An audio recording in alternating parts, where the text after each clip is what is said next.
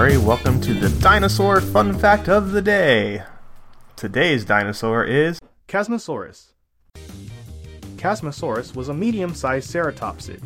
Like many ceratopsians, Chasmosaurus had three main facial horns, one on the nose and two on the brow.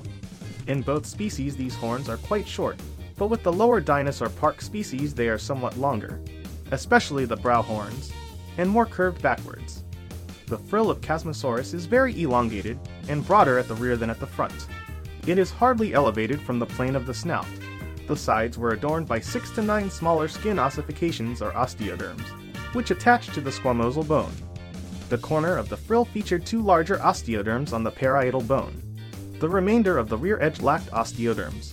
The parietal bones of the frill were pierced by very large openings, after which the genus was named the parietal fenestrae. These were not oval in shape, as with most relatives, but triangular, with one point orientated towards the frill corner. Chasmosaurus shared its habitat, the east coast of Laramidia, with successive species of Centrosaurus. Don't forget to tell your parents to send us their suggestions and yours to @TheJimmyMurray on Twitter. I'm Jimmy Murray. Thanks for listening to The Dinosaur Show on the Kid-Friendly Podcast Network. Music by Kevin MacLeod, executive producer Chris Kremitzos.